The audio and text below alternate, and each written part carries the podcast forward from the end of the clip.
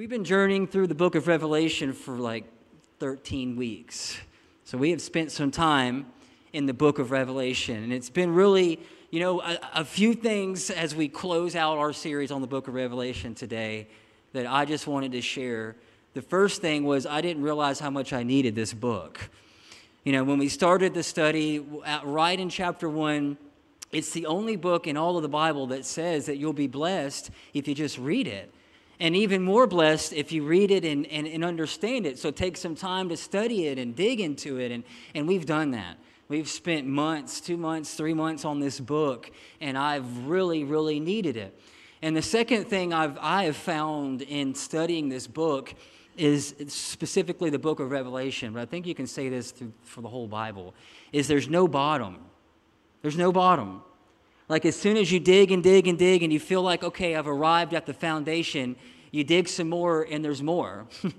there, there, there's deeper things there that, that we haven't covered. There's so much there. And I, I think that's what's so cool about the Bible, but especially the book of Revelation. And, and I would say the third thing that I've found with this book is it's not a book you read for information, it's a book that you read to stir your imagination. And you've probably noticed that right out of the gate, it opens with this, this, this grandiose vision of Jesus. And then there's dragons, and there's three headed beasts, and there's wars and rumors of wars, and there's the four horsemen of the apocalypse, and there's the elders around the throne, and there's the lamb that was slain that's now alive, and, and there's all of this imagery in the book. And so it's one of those books that you're not reading to get information, you're reading it to stir the imagination. You're reading it to dream. You're reading it to open up your perspective on who God is and what He's doing in the world and in our life. And, and so, again, it's not so much a book about the end of time, it's a, it's a book about Jesus.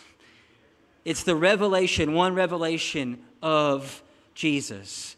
The first verse and the last verse end exactly the same.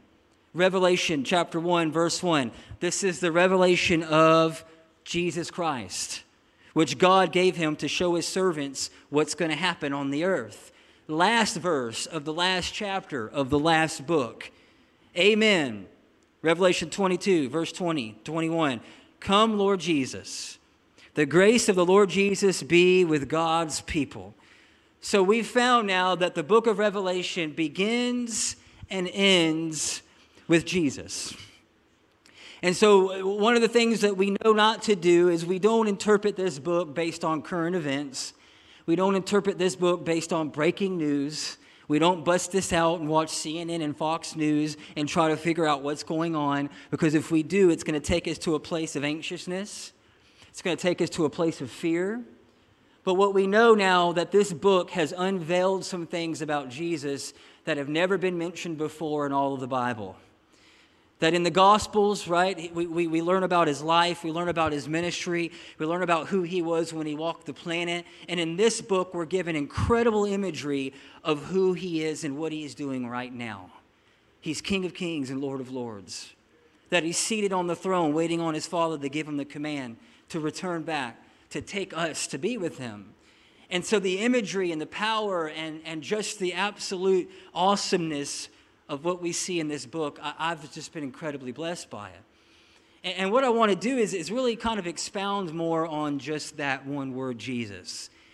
If this book is about Jesus, which it is, not so much about current events or world history or what's going to take place, it's about, it's about Jesus. His name, really, what, is, what does his name mean? Know, we know Christ means the anointed one, but the word Jesus, the best definition that I could find, just basically means the Lord saves. His name means Savior. And have you noticed throughout this book, as we read, we see Jesus showing up over and over and over in some different form or some different image doing exactly that. In chapter one, he shows up as the Prince of the earth. And he gives correction and he gives comfort and encouragement to the seven churches that existed in that time in chapters 2 and chapters 3. So he shows up to save the church. He's walking in the midst of the candlesticks, which we know now were the churches of that day. They were the light of the world. And so he shows up to, to save the church. And then we see in chapter 5, he shows up as the lion and the lamb. Two opposites, right? Just on complete sides of each other. Lions have nothing in common with lambs. But we see him as a tender lamb showing up to bring comfort, to bring the sacrifice that's needed for his people. But then we see him showing up as the lion of the tribe of Judah, saying, You can't mess with my kids, right? And so he's showing up over and over in this book to rescue his people. Chapter 17, he shows up again as the Lord of Lords. Chapter 19, he comes back for this great battle that we know as the Battle of Armageddon, and he's riding on a white horse and around his, his, his robe, there's a new title given to him that says he's the King of Kings and the Lord of Lords. But the theme is exactly the same. He shows up to rescue, he shows up to save. And I'm finding in my life, and if somebody will sit down and be completely honest with me, they'll tell me about a time in their life when they needed to be rescued. And there's going to come a time in every one of our lives where we may dig ourselves into a hole or life puts us there and we can't get out. And I'm thankful that if we were to boil this book down into one sentence, it's when life throws chaos your way, whether you stumble into it or it knocks on your door, there is a rescuer. There is one who, at the mention of his name, will rush in to your life and save you from whatever may be happening in your life. May it be suffering, may it be persecution. And, and, and, you know, most of the time when I heard this book taught on, it was kind of like, well, things are going to get really bad, but then, but then Jesus is going to kind of take you out of the trouble before it gets too bad. And now that I've gone through the book again, I'm reading that there may be some trouble that happens in my life and in your life that we have to walk through it.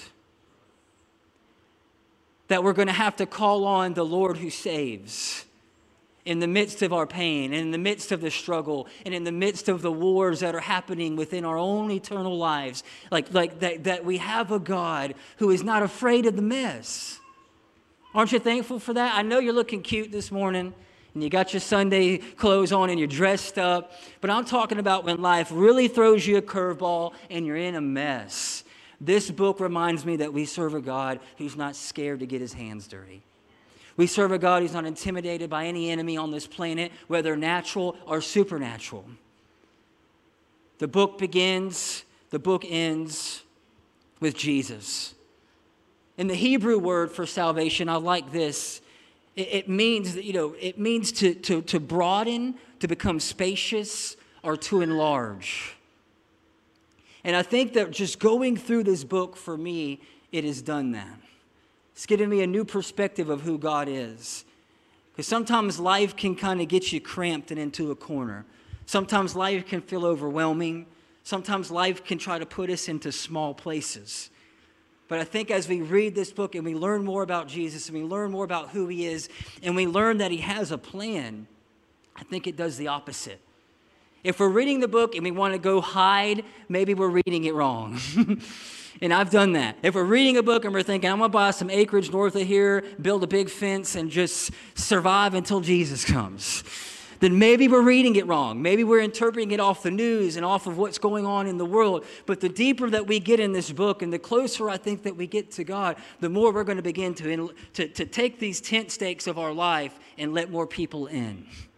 The more we're going to want to go out and tell people about the goodness of God, the more that we're going to want to invite people into our life and into our community to experience what God has done for us. And that is the theme of the Bible. That's the theme of the Bible. John 3:16, y'all know that verse. I didn't even put it in your notes because I know you know it. Most famous verse and probably in, in, in, in all of the scripture. That God so loved the world that he, he gave his only begotten son, right? To, to rescue the world. And, what I love about that word world is God so loved the world. That, that actual word in Greek means cosmos. And so it's beyond just people. That God so loved the world, it's not just the folks in it, that, that's, that's everything in the world. That's the planet itself. That's, that's the environment, that's nature, that's, that's, uh, and we see this in the book of Revelation.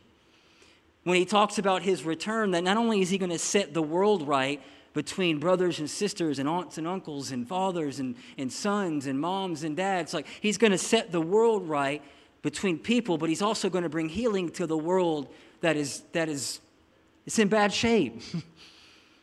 that's slowly heading in the opposite direction. And we see this in the different, the, the seven trumpet judgments and the seven bowl judgments and all those things that we, that we read about. It, it affected not only the people on the planet, but it affected the planet. He's going to save that as well. So we have this great rescuer that's going to come. And so to try to sum up the last few chapters of this book is really hard to do because there's a lot going on. But, but there's, there's this one great final battle. We've read about a lot of battles. We've read about different kings, and we read, you know, we talked about the, the horsemen, the four horsemen of the apocalypse that kind of kicks this, what we know as the tribulation period off. One of those horses was a red horse known as the war horse. And, and, and so Matthew 24 is one of those parallel passages that go right along with the, the very end of the book of Revelation. And so we know that the world is going to be in turmoil.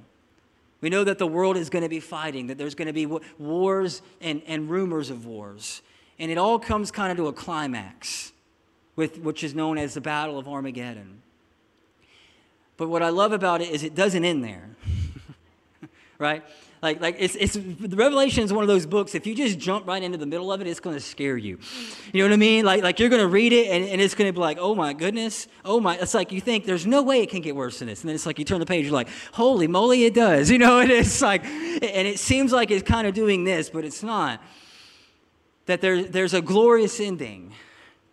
There's a, there's a final judgment that happens that where God rights all the wrongs in the world it, and it's known as this, this, this great battle, the Battle of Armageddon. And so we've given some imagery. We know that this place is an actual location in right outside of Israel, and we know that all these things are there.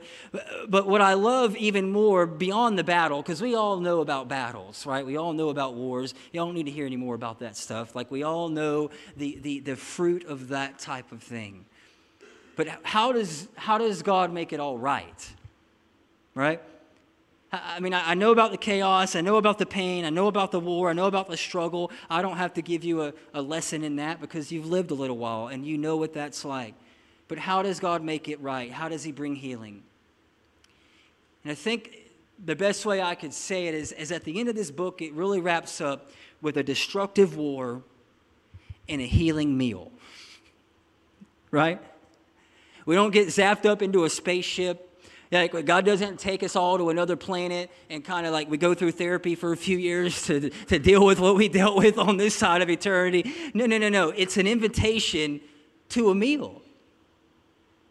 And if you look at the life of Jesus, it blows my mind how much ministry he did around food.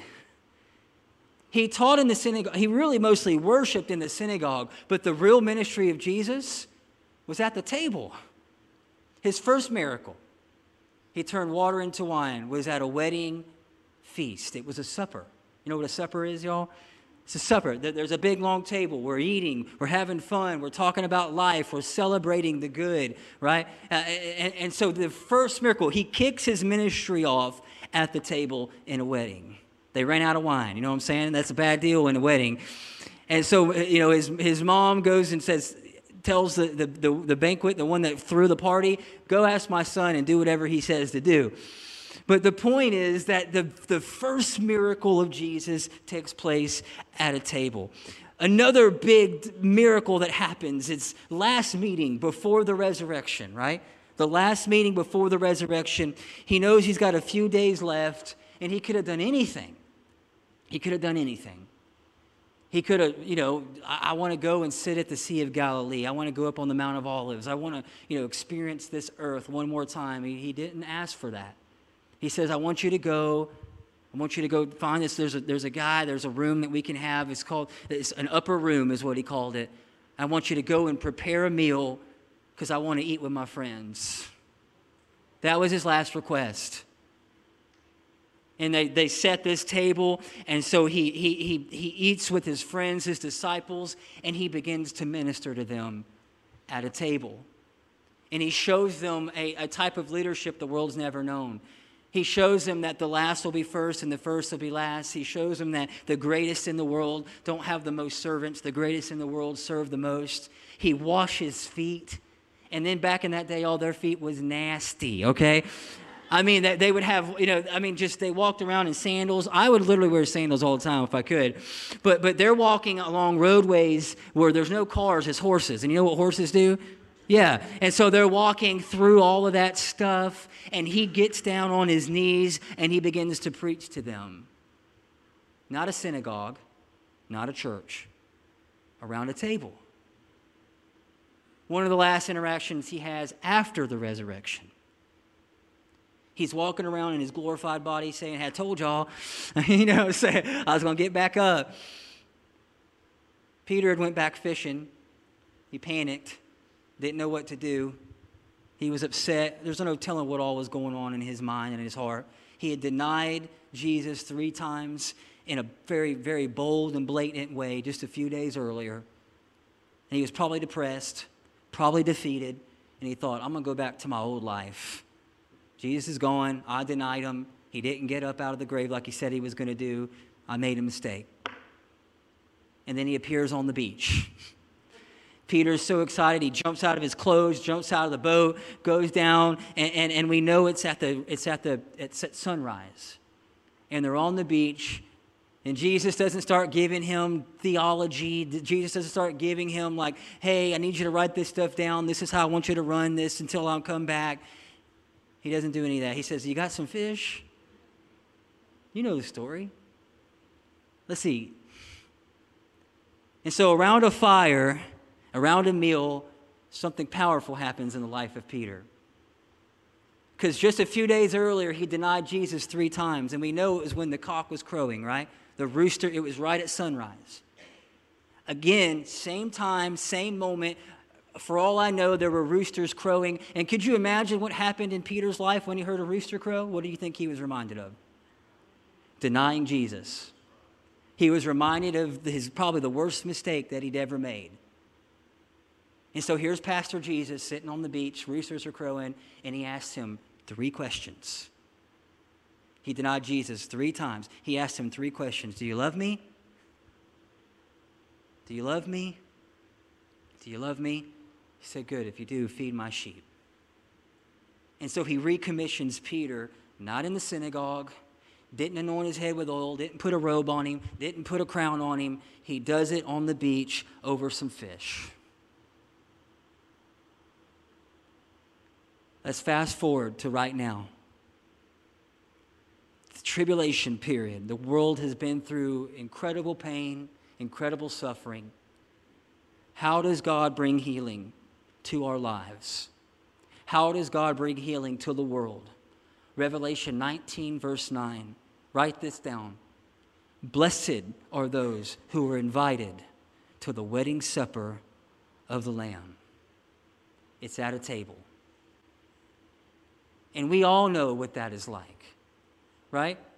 We don't know. I, I can understand the formalities of, formalities of religion. That's I was raised Catholic, and I didn't know what was going on 90% of the time.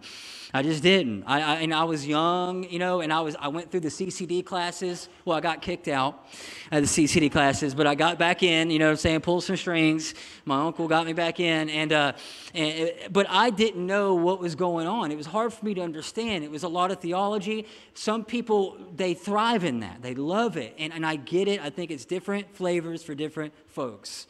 That was hard for me. Everybody can understand a meal. Everybody can understand sitting down, breaking bread, having a conversation, because that's where the healing happens.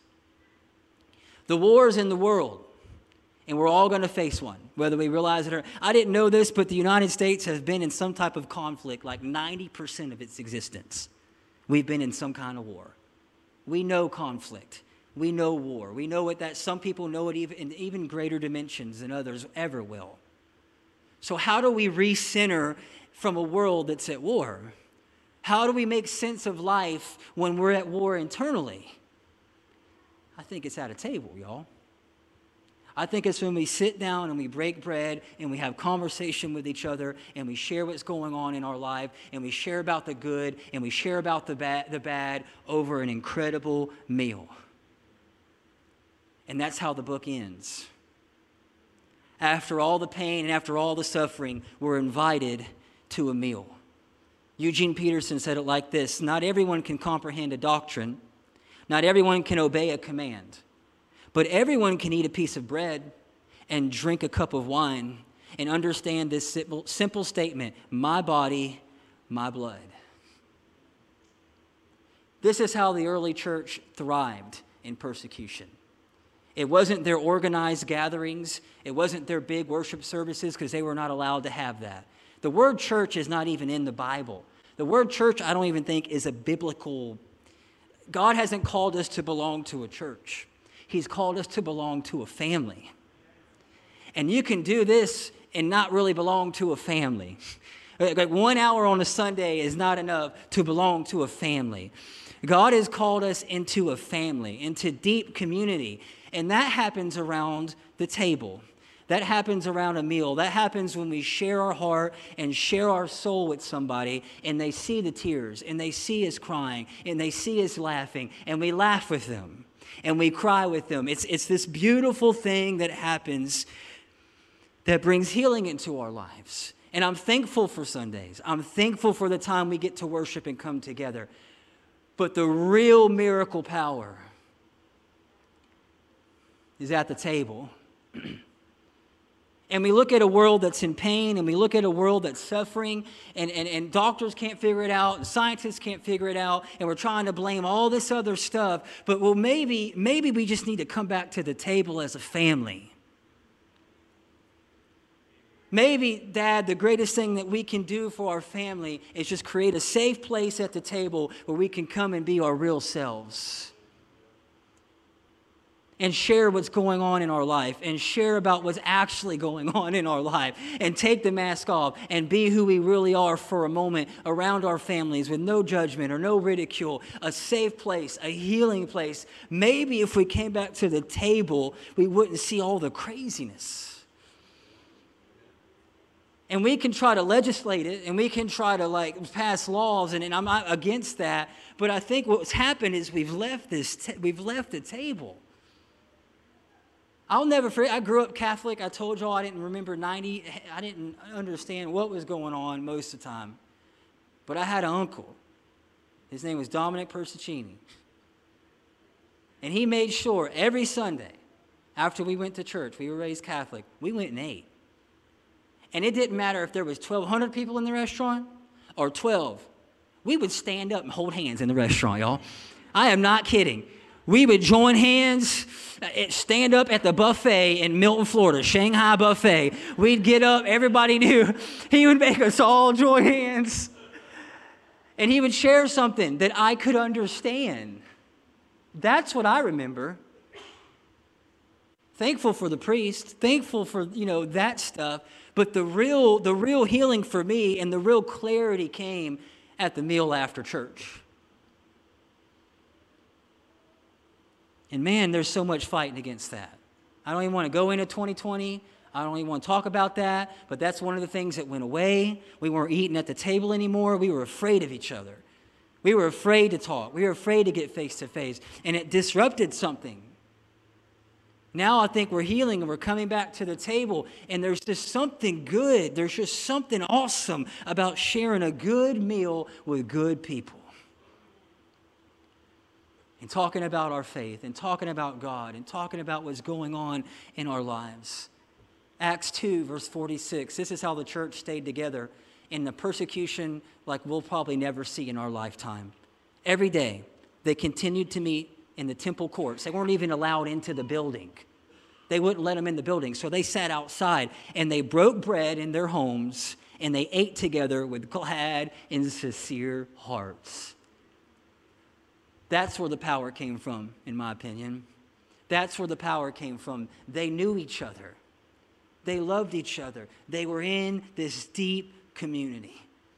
There's a family in our church, I don't want to use his name, but his, his sons are grown now and they're really incredible men, successful companies, incre- I mean, just, just incredible, two incredible men.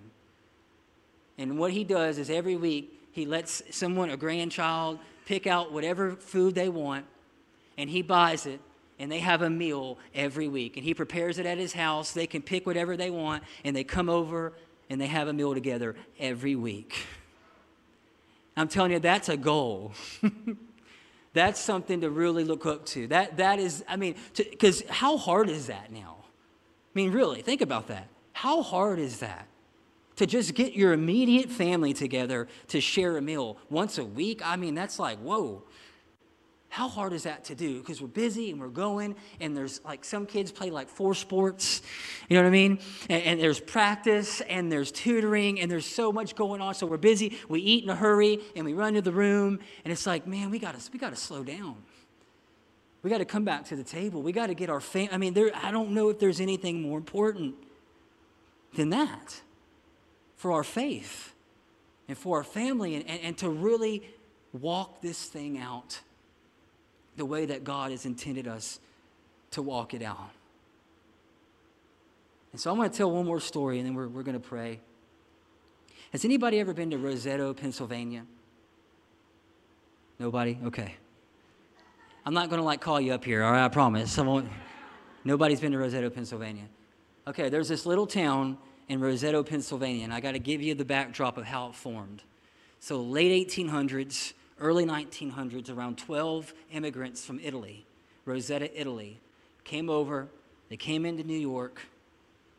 They, they slept in a pub on a pub floor in Manhattan. And then they traveled west to find a place where they could build homes and ended up in a little town in Pennsylvania. And so what they did was they, they went and they, were, they worked in the mines, so they found jobs working in a similar similar uh, field, and they started inviting their family over from Italy to come and join them. And so 12 ended up being 100, ended up being 300, and they established this community. And the first thing they built was, this, was a Catholic church. And that's it. I got a picture of it right in the center of the community. So that was the center. And then they built these homes all around this, this it built it out of stone and rock, out of this church. And, and so, uh, so they, they built these houses. I'm going to show you another picture. They built these houses in a similar way that they grew up with in Italy. And so the, the front porches were massive and they faced each other. And so there's a reason for that. And so this little town that formed, and, and, and so it ended up with 10 people. It grew and it became larger, and it became larger. And, they kind of had a self sustained community. But, but within, like by 1950, nobody had heard of Roseto, Pennsylvania because nobody left it. They had, they had a bakery, they had a flower shop, they had, they had you know, regular stores, and, and it was this little self sustained community. They had a grocery store, doctor's office, they had that church and a, and a priest. And, and, and so around 1945, there was a priest that was placed there at that church, and he, he gave out one Sunday seeds to everybody in the, in the community. He says, I want you to go and grow gardens behind your house. And he, and he literally, they had little, little classes and taught the people how to grow gardens. And so they, they ate together, they lived together, they had all things in common. So around 1950, a doctor named Stewart Wolf, Dr. Stewart Wolf, who worked outside of Roseto, but he came into Pennsylvania in the summers to work on a farm and he was a teacher. He worked at the University of Oklahoma. And so he was asked to give a keynote. And he gave this keynote, and then a doctor in the community came up to him afterwards and said, You're, you're not going to believe this, but I've been practicing medicine in this town for 30 years, and no one's ever died of a heart attack. And we know heart disease is the number one killer, right? In the U.S., it's like it's, it's a big deal. And he couldn't believe it. And he said, Not only that, it's like the people don't get sick. He's like, I, I, and so it intrigued this, this Dr. Stewart Wolf, and so he started interviewing families. He pulled records, pulled medical records, and he found out that I'm going to just, just, just kind of give it to you straight out of this, out of this story that for men over 65, the death rate from heart disease in Roseto was half that of the United States. The death rate from all causes, in fact, was 30 to 35 percent lower than the rest of the United States. So they hired dietitians and they found out they cooked everything in lard and they drank wine every night and smoked cigarettes like chimneys. So it was like, okay, they thought maybe it's the food, right? Maybe it's the food, or maybe, maybe it's genetics. So they, they did all of these tests, and, and this is what the doctor came up with. And I'm going to just read his words. I remember going to Roseto for the first time, and you'd see three generational family meals happening on the front porch. Three generations of people on the front porch. They're at the bakeries, walking up and down the street, sitting on their porches, talking to each other. The blouse mills where the women were working during the day, while the men worked in the, in the, slate, the, the slate quarries. They worked in, in, in rock. It was, it was magical. And so his study, he, he came to the conclusion that they literally were staying healthier because they were eating together. Isn't that wild? And you can Google it, Roseto, Pennsylvania. And there's been people that have come in and tried to disprove it. They've tried to find out what it is. Maybe it's something else in this little town of Roseto, Pennsylvania. But this doctor in uh, Malcolm Gladwell did another study on it in his book Outliers. That's where I found this story. And he found the same thing that when we share a meal together, when we sit down at the table, we're talking about the Lord's table today. Miracles happen at the table. Miracles take place at the table of the Lord. And that's where this is heading. That's the end of the story. It's this wedding supper, it's this great feast. The healing that we're going to receive, I believe, when we enter into this next realm of what God has for us, it's not going to happen in a, in, a, in a sanctuary. It's not going to happen in a doctor's office. is going to happen around a table with friends and family. And I'm a believer that miracles happen when we take communion. Miracles. I know sometimes, you know, we can we can kind of take it for granted. I know familiarity sometimes can make it feel like, well, I'm just taking communion. We've done this before, but I want you to think about it a little different today. Because I don't think science argues against the Bible. I think science confirms the Bible. And this little bitty town in Roseto, Pennsylvania, is just one small example of, I believe, the healing that can come into our lives when we share the table together. And so, this is what I want us to do. I want you to grab that communion. You should have packets right there in front of you. And we're going to take communion together. And if you don't have one, you can just slip your hand up and we'll bring you some. If I can get some help, just put your hand up and we'll bring you some communion. If I can get some help with that, please. And so, this is what I call kind of to go communion here. I think this is a little, little different than what they did in the New Testament. I think at just some point in a big meal, they took a piece of bread and they took a cup. But I want to read this to you 1 Corinthians chapter 11. Let me go over with you again exactly what goes on in the Lord's Supper and why it's so important. I received my instructions from the Master himself and I pass them on to you. Jesus, on the night of his betrayal, he took bread. He gave thanks, he broke it, and he said, This is my body broken for you. Do this and remember me. After supper, he did the same thing with the cup. He said, This cup is my blood, new covenant. Every time you drink this cup, remember me.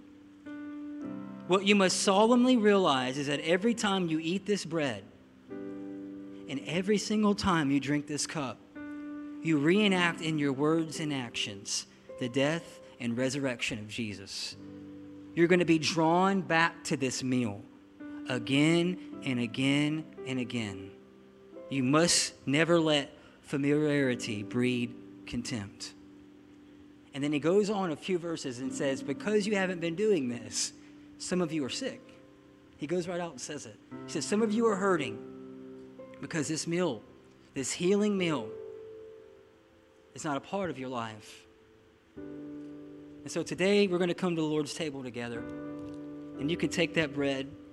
I'm going to pray over it for us. Father, we thank you so much for sending your son. We thank you that his body was broken, his body was bruised.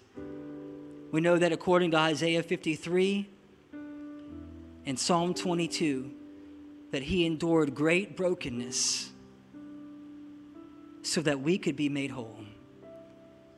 And God, today on this Sunday, on Father's Day, we pause to remember you, to remember the brokenness that you endured, to remember the pain of being broken in relationship between your father when you were on the cross and you looked up and said, God, why have you forsaken me? You had relationships that were broken. We acknowledge that. We remember that now. God, and we believe that because of the brokenness that you endured, that you can put relationships back together in our lives. That if there's things that are broken in our own life, we look to you and know that you're the great physician. And so, Lord, we come to you humbly and we thank you for your broken body. In Jesus' name, amen. You can take the bread.